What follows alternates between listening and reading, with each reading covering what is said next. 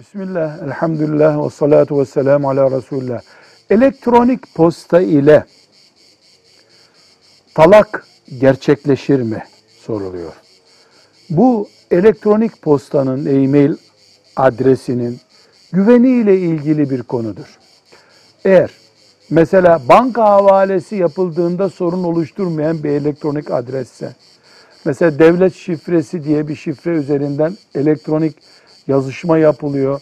Mahkeme kararlarını kabul etmiş oluyorsun. Mahkeme senin imzanı kabul etmiş oluyor. Vergi ödemiş oluyorsun. itirazını kabul ediyor. Böyle güvenli bir e, elektronik adres üzerinden seni boşadım ifadesi boşamadır.